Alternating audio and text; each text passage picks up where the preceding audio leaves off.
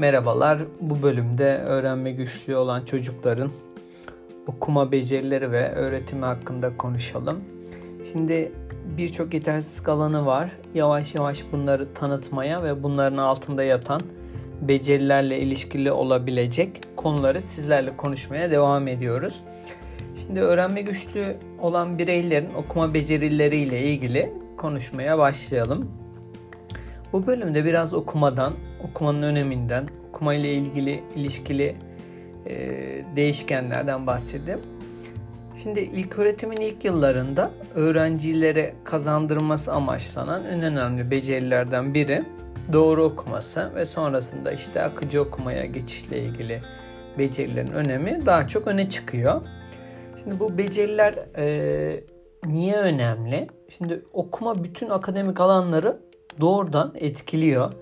E, o yüzden öğretiminin de çok nitelikli olması gerekiyor ve çocuğun da aynı zamanda okumaya karşı tutumun iyi olması gerekli. Bu yüzden okuma güçlüğü olan çocuklar arasında en sık e, görülen öğrenme problemini oluşturan okumadır. Aynı zamanda akademik başarısızlığın temel nedenleri arasında da okuma ile ilgili işte okuduğunu anlamayla ilgili yanlış okuma ile ilgili nedenler pek çok kez sıralanmaktadır. O yüzden okuma becerilerinin önemini özellikle birinci sınıf ve ikinci sınıfta kesinlikle ve kesinlikle çok önemsemeliyiz. Hatta e, okuma becerisi, okumayı öğrenme açısından kritik yıllar 1, 2 ve 3 gibi düşünün. Sonrasında okuma edinimi ile ilgili, işte okuma hatalarını düzeltme ile ilgili müdahalelerin daha yavaş etkili olduğu bilinmekte. Mesela bu genelde paylaşılıyor. Siz de belki duymuşsunuzdur. 3. sınıftan sonra müdahaleye başlayan öğrencilerin yaklaşık %75'inde liseye kadar okuma problemlerinin devam ettiği görülmüştür. Ee, aynı zamanda da e, başka bir çalışmada 4. sınıf öğrencilerin akademik başarılarının değerlendirildiğinde e, araştırmanın sonucunda öğrencilerin %34'ün okuma problemleri yaşadığı, bu okuma problemleri yaşayanların sınıf düzeyinin gerisinde de okuma performansı gösterdi ve akademik başarısının etkilendiği bulunmuştur. Yani okuma becerisi akademik başarı üzerinde de bayağı bir etkilidir. O yüzden okuma becerilerine ilgili, e, okuma becerilerini gelecek dönemde okuma hataları, işte okuduğunu anlamayla ilgili aslında erken dönemde problem olabilecek çocuklar bayağı bir tespit edilmeye başladı. İşte bunu da erken okur yazarlık becerileriyle e, test yapılarak olabiliyor. İşte bu testlerden biri erken okur yazarlık testi. EROT diye geçen. İşte fonolojik farkındalık testi var. Bununla ilgili 3-4 tane test var fonolojik farkındalıkla ilgili. Onlara da bir göz atabilirsiniz. Özellikle okul öncesi döneminde e, yapılacak bir farkındalık erken müdahale ile ilerleyen dönemlerde okuma ile ilgili güçlükleri ortadan daha etkili bir şekilde kaldırılabilir erken dönemde yapılan müdahaleler. Şimdi okumayı öğrendikten sonra tabi çocuğun okumayı sevmesiyle e, diğer çalışacağı derslerle birlikte öğrenmesi için daha e, önü açılan ve kolaylaştıran bir süreç olur. Bunu düşünün bir okumayı, okumayı gerçekten seven bir öğrenciyi bir de okumayı sevmeden diğer dersleri çalışan bir öğrenci arasındaki farkı. Buna da motiv etkisi deniyor. Yani okumayı seven, öğrenen kişilerin öğrenme açısından önlerinin açılmasını yönüne bu etki deniyor. Özellikle de işte okumaya iyi bir başlangıç yapanların daha iyi okuyucu haline geldiği, e, okumayı öğrenirken işte zorlanan, kötü bir başlangıç yapan çocukların, öğrencilerin de zamanla akranlarından e, okuma becerileri konusunda geri kaldığı pek çok kez e, farklı çalışmalarda görülmüştür. Tabii bu çocukların yaşadığı okuma problemleri e, sadece okuma problemleri onların öğrenme güçlüğüyle tanılanmaların e, tek sebebi değildir. Yani okuma probleminin farklı nedenleri de olabilir. Bunlardan bir tanesi ya da en yaygını öğrenme güçlüğünden dolayı okuma probleminin karşılaşılması. Şimdi okuma kısmı e, iki öğeden oluşur. Şimdi okuma nasıl gerçekleşiyor? Bununla ilgili de okuma ve beyin kitabı var. Ona da bakabilirsiniz. Beyin nasıl okur kısmını çok güzel anlatıyor. Devamında iki öne yani okumanın sürecini iki tane öğeden oluştuğunu düşünün. Birincisi gördüğümüz e, harfleri çözümlememiz gerekiyor. O da buna kelime çözümleme gibi. Ve sonrasında da bu çözümleyi yaparken akıcılık. Yani okumada akıcılık ve kelime çözümleme kısmını, okuma kısmı, sesli okumayı düşünün. Bu şekilde sesli okumada da aynı şekilde tabii iki önemli öğeden oluşuyor. Tabii bundan sonraki üçüncü aşamada okuduğunu anlama. Yani siz şöyle yorumlayın. Özellikle öğrenme güçlü olan çocuklarda birinci sınıfta kesinlikle doğru okuma ve kelime çözümlemeye odaklanmak. Sonra yavaş yavaş ikinci sınıfta akıcılık kısmında daha yoğun müdahaleler yapılması. Üçüncü sınıfta da daha çok okuduğunu anlamaya yönelik e, etkinliklerin yoğunlaştırılması gerektiğine yönelik e, vurgulamalar var. Yani aslında bunun da sıralamayla gidilmesi gerektiği. Çünkü kelime çözümlemenin niteliği, doğru okumanın niteliği artmadan e, okuduğunu anlama çalışmalarının etkisi otomatikman azalıyor. O yüzden bir sıralı yapılması da son derece vurgulanıyor. Şimdi kelime çözüme çözümleme dediğimiz olayda şimdi e, kelime tanıma olayına giriliyor burada. Kelime tanıma da işte bazı kelimeleri biz bakar bakmaz yetişkinler tanıyabiliyor. Belirli bir süreden sonra aşinalık e, oluşuyor gibi düşünün. Görsel okuma moduna geçiyor. Yani bir bütün olarak kelimeyi algılamaya başlıyoruz. Ama tabii ilkokul yıllarında ve ilk öğrencilik hayatımızda bu süreç bu kadar otomatikleşmiş halde değildi. O yüzden kelime tanıma ile ilgili e, kelime tanıma tam gerçekleşmeden işte birinci sınıf, ikinci sınıf, üçüncü sınıf ya da diğer sınıflarda çocukların kelime tanımasını ilk bakışta kelime tanımasını e, gerçekleştirilen kelimelerin listesi çıkartılmış. Yurt dışında ülkemizde de işte bilmesi gerekenler olarak yapılmış böyle test çalışmaları da vardı. O yüzden kelime tanıma tam gerçekleşmeden okuma ve okuduğunu anlama e, gerçekleşmiş olmaz. Yani o kelimeyi tanıdıktan sonra zihinde bir kelimenin karşılığı denkleşiyor gibi düşünün. Ancak okumanın ilk dönemlerinde kelime çözümünde özellikle yoğunlaşıldığından dolayı e, daha sonraki dönemlerde anlama kısmına yoğunlaşılıyor. Çünkü çözümlemede zihin bütün gücünü çözümlemeye harcarken okuduğunu anlamada daha az etki oluşuyor. Okuma güçlükleriyle ilgili olarak e, yavaştan bu kısma geçelim. Öğrenme güçlüğüyle okuma arasındaki ilişkide. Öğrenme güçlü olan çocukların doğru okuma ile ilgili biliyorsunuz farklı okuma hataları yaptığını sık sık duymuşuzdur. Şimdi bu güçlük yaşamasına e, neden olan sebepler arasında işte ses bilgisel farkındalık, ses bilgisel işlemleme, fonolojik farkındalık diğer isimleriyle söylersek e, işitsel işlemleme kısımlarında yetersizlik, güçlük olduğu bilinmektedir. Tabi bu saydığımız birçok yetersizlik ve güçlük seslerin, e, harflerin sözcüklerle ilişkilendirilmesini, ses yapısıyla ilgili durumları anlamayı sözcüklerin tanımasını zorlaştırıyor ve sorun yaşamasına neden oluyor. O yüzden öğrenme güçlüğü olan çocuklar normal gelişim gösteren akranlarına göre daha çok yanlış okuma, işte hatalı okuma da diyebilirsiniz siz. İşte harfler arasında, sesler arasında yer değiştirme ya da farklı eklemeler yapıyor olması, çıkarma, işte bazı kelimelerden ses atlama, sesi çıkarma ya da tekrar hataları sık sık yap yaptıklarını sizler de görürsünüz. Okuma hataları içeren cümleler, okuma hata analizi, işte bununla ilgili okuma hatalarını değerlendirdiğiniz testler var.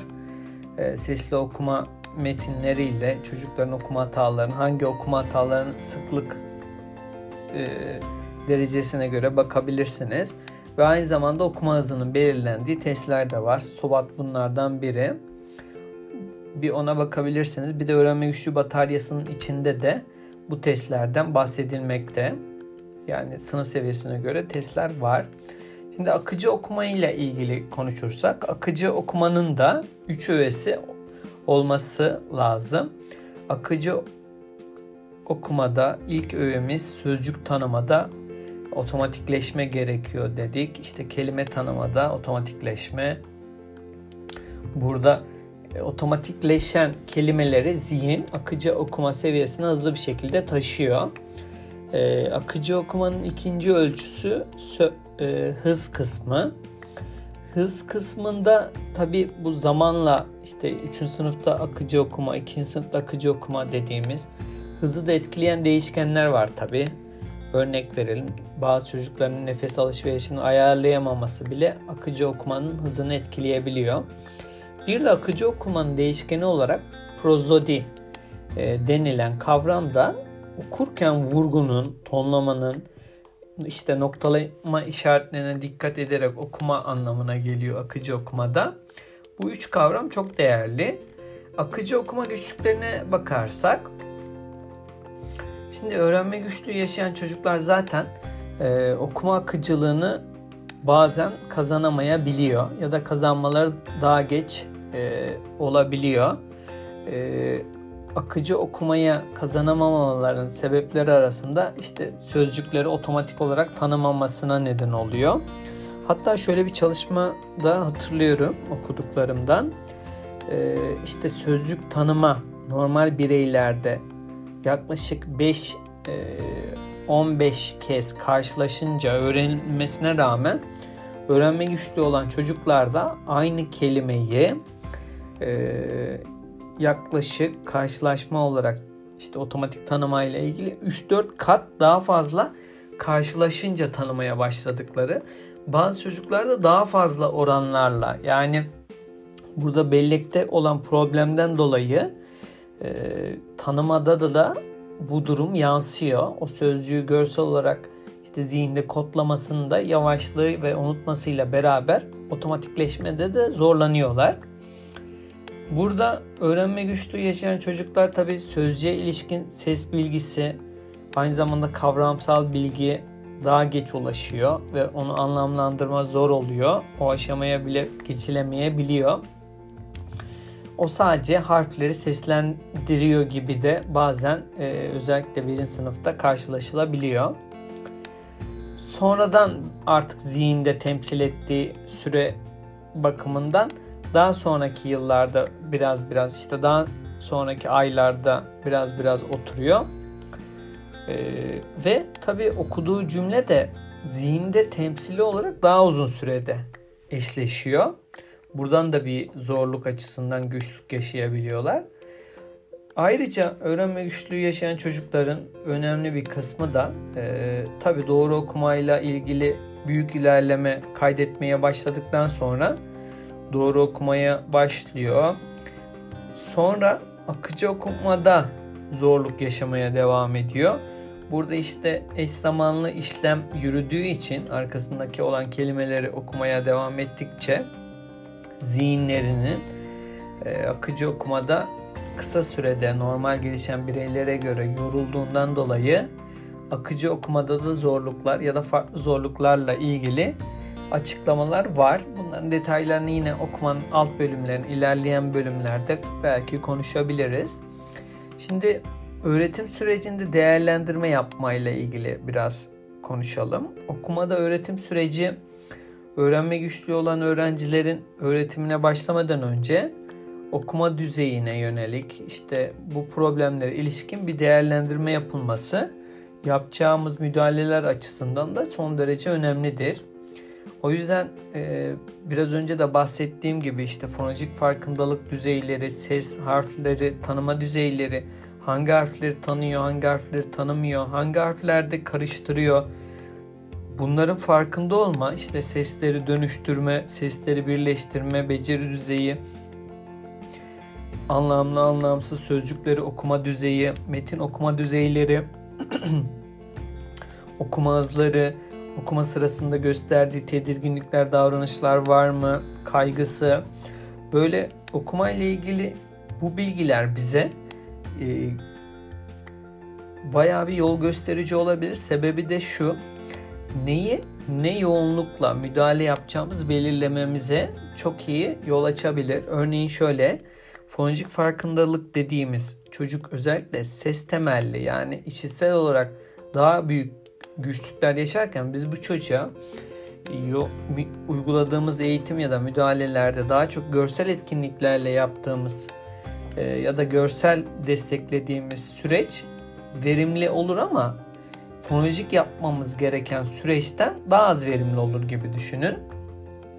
Çocuğun belki işte F, V'yi karıştırması işte fonolojikken biz F, V'yi tamamen görsel çalışırsak düzelmesinde okuma hatasında etkisi az olabilir. Şimdi başlıca okuma hataları var. Belki bunları şöyle düşünün. İlk önce yapılan okuma hataları harf atlama, hece atlama, sözcük atlama, harf ekleme, hece ekleme, sözcük ekleme.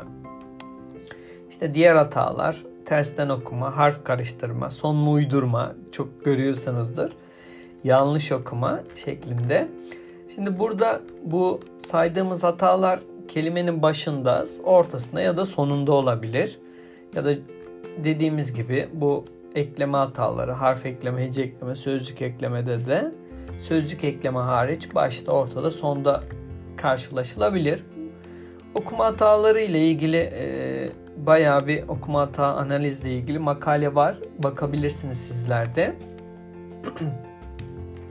Şimdi gelelim doğru okumanın oranı. E, bu niçin önemli? Değerlendirmede doğru okuma oranının da hesaplanması önerilir. Bu doğru okuma oranı işte dakikalık hesaplanabilir. Doğru okuma oranı metinde doğru okunan sözcük sayısının tüm sözcüklerin sayısına bölünmesiyle elde edilebilir. Doğru okuma oranı dediğim gibi işte metin bazlı ölçersek biraz önceki metindeki sözcük sayısıyla ilişkili olup ya da dakikadaki işte dakikada kaç tane okuyor ve kaç hatalı ona göre de bir yüzdelik hesabı yapabilirsiniz. Doğru okuma oranı çocuğun okuma düzeyinin belirlenmesiyle kullan yani kullanılabilir. Tabi doğru okuma oranında dikkat edilecek olan e, konulardan biri de doğru okumanın çocuğun yaşına göre okunabilirlik metni içermesi gerekiyor. Yani o metin o çocuğun yaşına düzeyine uygun olması lazım. Doğru okuma oranı en yaygın şekilde kullanılan oranlara göre e, yaklaşık şimdi örnek verelim. E, çocuk metinlerin sözcüklerini yaklaşık %95 ve üstünde okuyorsa yüksek bir doğrulukla okuduğu. Tabi burada artık okuma düzeyi bağımsız.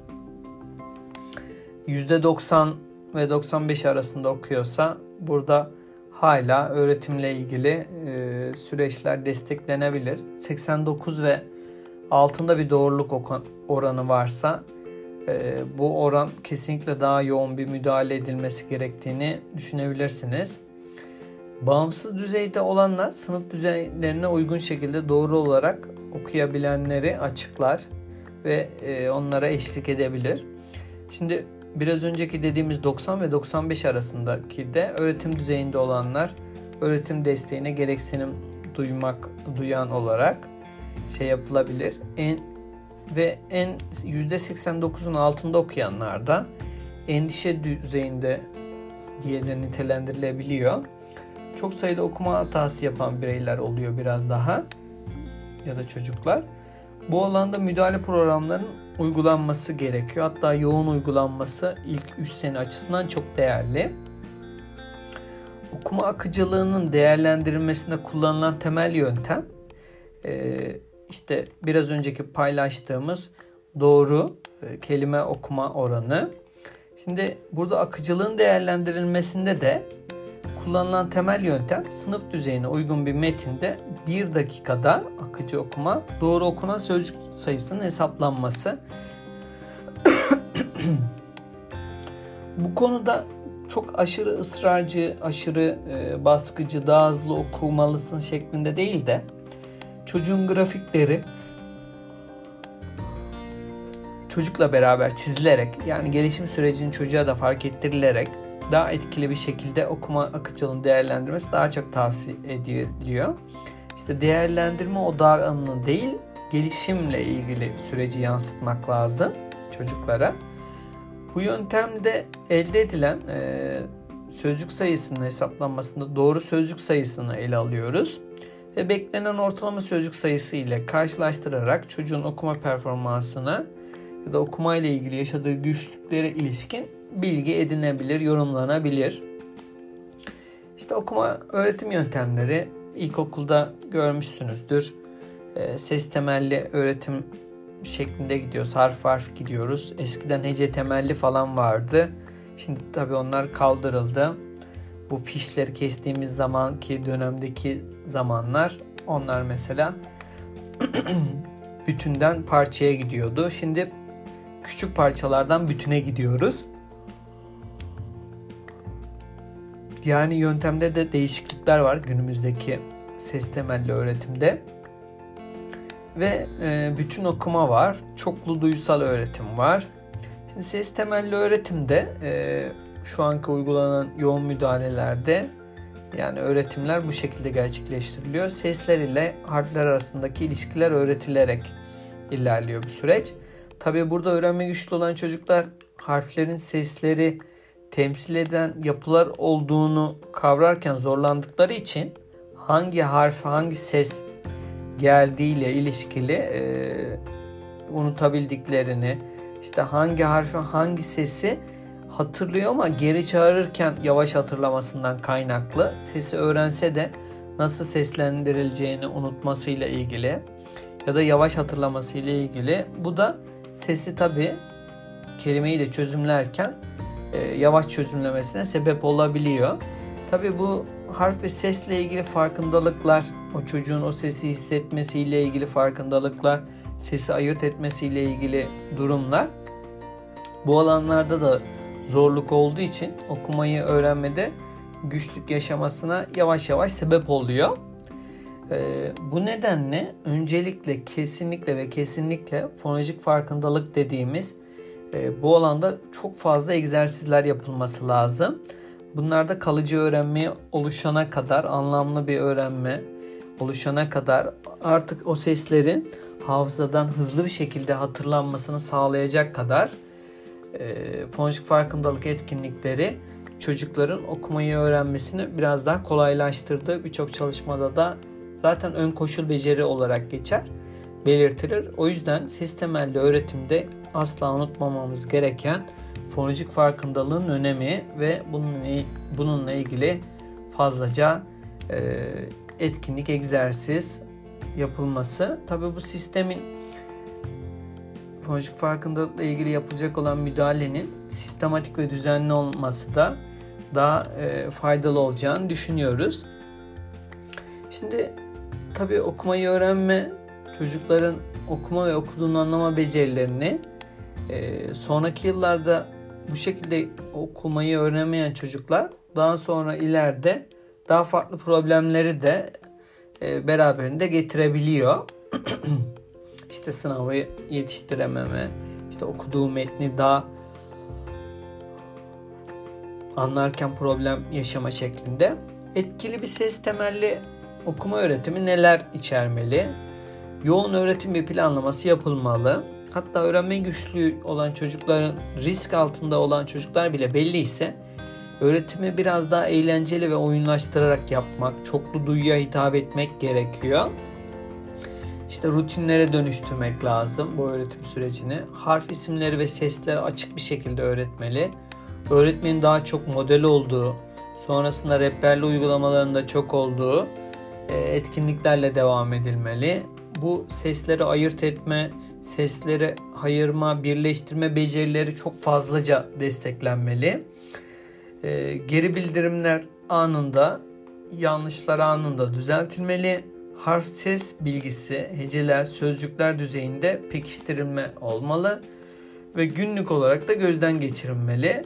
Ve hiç şunu unutmayalım. Kalıcılığı arttırmak için daha fazla duyuya hitap etmek gerekiyor. Ve daha fazla öğrenme güçlü olan çocuklarda e, daha farklı etkinliklerle kalıcılığı arttırmak gerekiyor. Şimdi bütün okuma dediğimiz olay biraz önceki yöntemlerden diğeri de bütün okuma. Ses temelliği bahsettik. Çözümlemeye gerek olmadan kelimenin hemen tanınmasıyla ilgili okuma akıcılığı metindeki kelimelerin çoğunluğunu hemen e, tanınan kelimeler olması gerektiriyor tabi. Bu konuda sık karşılaşılan, çözümlenen kelimeler, bilindik kelimeler e, olunca tabi bu iş kolay bütün okuma. Çünkü daha önceden karşılaştığı kelimeler olduğu için ve bunu görsel çok maruz kaldığı için kelimeyi otomatik tanıyor. Ee, bütün olarak tanıyabilecekleri şekilde kartlar yazı, yazılı olarak veriliyor. Tekrarlı okumalar yaptırılarak hızlı tanıma şeklinde gerçekleştiriliyor. Bu sözcük kartlarını sizler de yapabilirsiniz. Küçük küçük renkli kartonlar seçin. Hatta renkli heceleri yazın ve zamanla çocuğunuza işte ilk başta cümle okutmak ya da bir sayfa okutmak yerine e, sözcük kartlarıyla eğlenceli şekilde e, renkli kartlarla e, biz bunu hatta önüne farklı bir kelime arkasına bir farklı kelime e, eş anlamlı ve zıt anlamlarını yazarak e, o sözcük kartlarını daha verimli kullanmaya sağladık ki oluyor da çok verimli de sonuçlar aldık. Çoklu duyusal öğretim yöntemleri.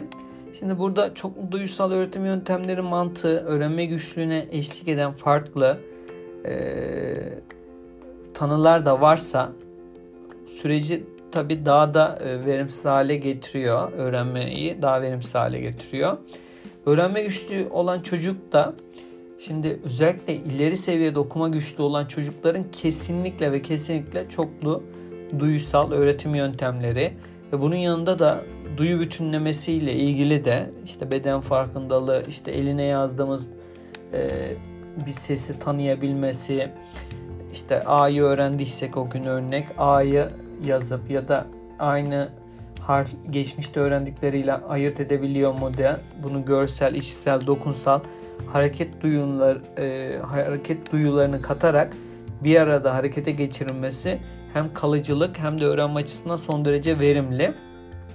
Özellikle bu çok karıştırılan harfler konusunda yapılabilir ve e, bu ayrımı netleştirmek açısından desteklenebilir. Tabi öğretmenin söylediği harfi, kelimeyi öğrenci duyar, tekrarlar, tekrarlarken duyar, parmaklarıyla harfin, kelimenin üzerinden gider, e, kendi harf hareketlerini hisseder, dokunsal duyuyu algılarlar, ellerini takip eder. İşte buna yönelik hece çalışmalarında alkışlar yapılabilir. Ee, bunları yaparken dediğim gibi çoklu duyuya hitap etmesi çok önemli.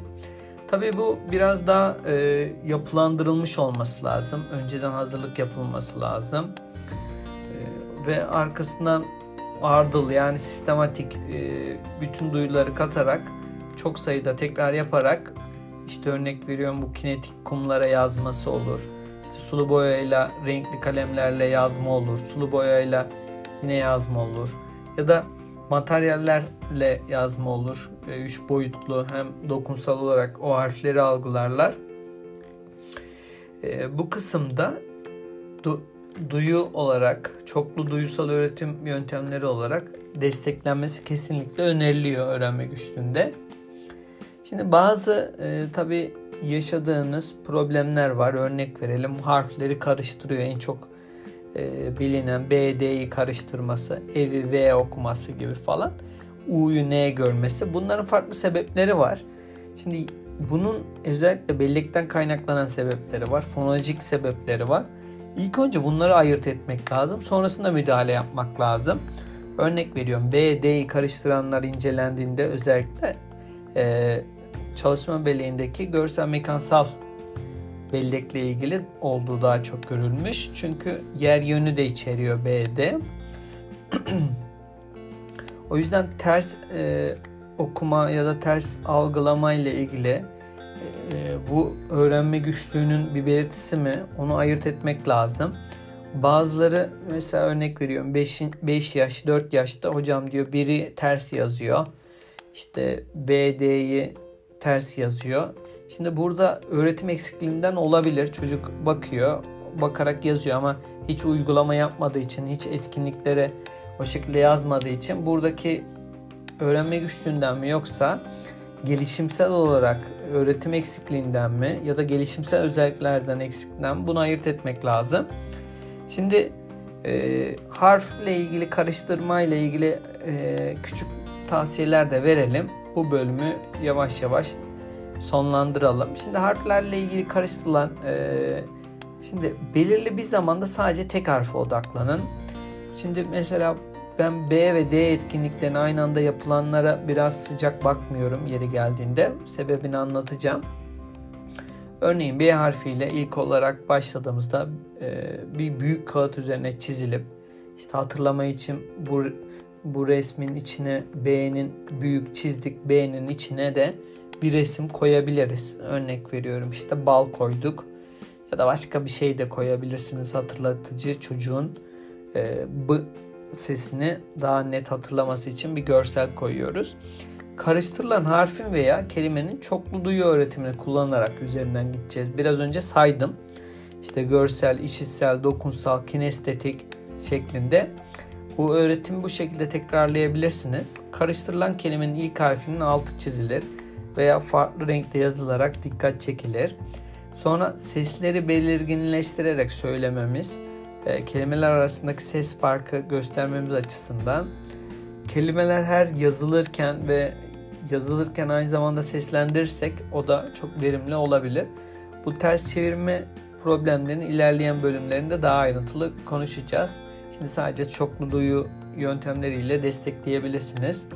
İşte okuma akıcılığının geliştirilmesi buna yönelik de tavsiyelerimiz olacak. İşte içeriği tekrarlı kelimelerden oluşan kitaplar okuma, tekrarlı okuma, birlikte okuma, işte sesinizi kaydedip kaydettikten sonra takip ederek birlikte okuyabilirsiniz. Şimdi tekrarlı okuma ile ilgili e, internette de çok fazla kaynak var. Onlara da bakabilirsiniz. E, mantığı tekrarlı okuma adı üstünde çocuğun bir metne başlamadan önce 3-4 kez aynı metni sesli olarak okuması istenir. Tabii çocuğun okuma hızı ve doğruluk oranı çocuğa bildirilerek motivasyonu arttırılır. Burada metin sürekli değiştirilmiyor. Hep aynı metni okuduğunu düşünün. Günlük olarak yapılması gereken bir aktivite. Günlük bir ya da iki metin okuyabilirsiniz. Ee, bilgisayar kullanılarak da bu okuma aktiviteleri yapılabilir. Hatta bazı çocukların böyle daha çok ilgi duyduğunu görüyoruz. Yani metinleri bilgisayardan açıla, açabilirsiniz. Sonrasında bu tekrarlı okuma e, işte bu okumasında grafikleri birlikte girebilirsiniz. Ne düzeyde yaptığını, ilerlediğini e, çocuğun da buna yönelik motivasyonu birlikte arttırabilirsiniz. Şimdi şöyle var bir de içeriği tekrarlı kelimelerden oluşan kitaplar okuma. Şimdi tekrarlayan kelimeler, cümleler, sorulardan oluşan kitapların okuması. E, tabi burada işte kelimeyle birçok kez karşılaştığı için okumayı kolaylaştırıyor. Kelimeleri, cümleleri bütün olarak okumaya başlıyor artık. Daha çünkü tanıdık geliyor, aşinalık arttırıyor. Hatta kendi söylediği ifadelerin yazılı şekillerini görerek e, kelimeyi tanıması kolaylaşıyor. İşte birlikte okuma denilen bir okumada çeşitli şekilleri var işte bunun ses kaydıyla okuma, biraz önceki birlikte okuma dediğim ses kayıt, bilgisayar destekli okuma, işte seçili yeri biliyorsunuz seslendir dediğinizde şu an birçok bilgisayar programı Word'e yazdığınız internetteki yazıyı bile seslendiriyor. Kore şeklinde okuma, akranlı okuma, bunu da kesinlikle tavsiye ediyorum. Sevdiği bir arkadaşıyla okuma yapabilir. Yetişkin çocuk birlikte okuma. Birlikte okumanın da çok faydalı olduğu yerler var. Hatta bunun da etkinlik çalışmaları çok fazla. Ee, bu da birlikte okumada aynı anda e, hatta çocuk ile yetişkin aynı kitaba metne bakarak birlikte okuma yapar. Her ikisi de sesli bir şekilde okuma yapabildikleri gibi e, ilk önce öğretmenin sesli okuması, öğrencinin takip etmesi ya da öğrencinin sesli okuması, öğretmenin takip etmesi şeklinde de süreci yürütebilirsiniz sonra. Şimdi birlikte okuma kısmında burada çocuğu böyle çok sık e, hatasını yüzüne vurarak değil de okumaya tedirgin e, yaratarak değil de bunun bir gelişimsel süreç olduğunu yine yansıtmak lazım. İşte parmakla izleme ve dudak hareketleri okumayı öğrenmenin ilk aşamalarında bunlar normal davranış. Ee, iyi okuyucular bile zor bir metinle karşılaştıklarında bu hareketleri tekrar yapabilirler. Çünkü göz takibini kolaylaştırıyor, satır takibini kolaylaştırıyor. Zor metinlerde özellikle iyi okuyucularda yaptığını söyledik. Ancak okuma becerisi kazanıldıkça zamanla bu davranışın ortadan kalkması gerekir. Aksi takdirde e, tek tek kelimelerin okunması, seslendirilmesi okuma hızını düşürür. Anlamayı da olumsuz yönde etkiler şeklinde çok fazla açıklama var. Şimdi öğrencinin bu davranışları göstermesini e, tabi zamanla ilk önce gösteriyor. Sonra da göstermemesi için de e, zamanla bunu ortadan kaldırmamız için anlatmamız lazım. Tabi parmakla izleme, görsel ayırt etme, görsel izleme, görsel tarama birçok e, problemin de işte göz takiple ilgili probleme de işaret edebilir. E, bir göz muayenesi de öneriliyor hatta. İşte mesela e, parmak izlemeyi bırak, bırakamayan çocuklarla ilgili olarak düşünün. Şimdi öğrenciler bu davranışları farkına vardırılmalı. Stratejilerle müdahale edilmesi, birlikte belirlenmesi çok son derece fayda sağlanıyor. İlk önce mesela parmakla takipte ilk önce kalemle yapılabilir. Sonra kalem de ortadan kaldırılabilir. Gitgide ipucu azaltılabilir. Şimdi bu bölümde biraz öğrenme güçlüğü, okuma sürecinden, e, temel düzeyde okuma becerilerinin öğretimiyle ilgili olan stratejilerden bahsettik. İlerleyen bölümlerde farklı şekilde nasıl destek olabiliriz yine konuşacağız. Sonraki bölümde görüşmek üzere.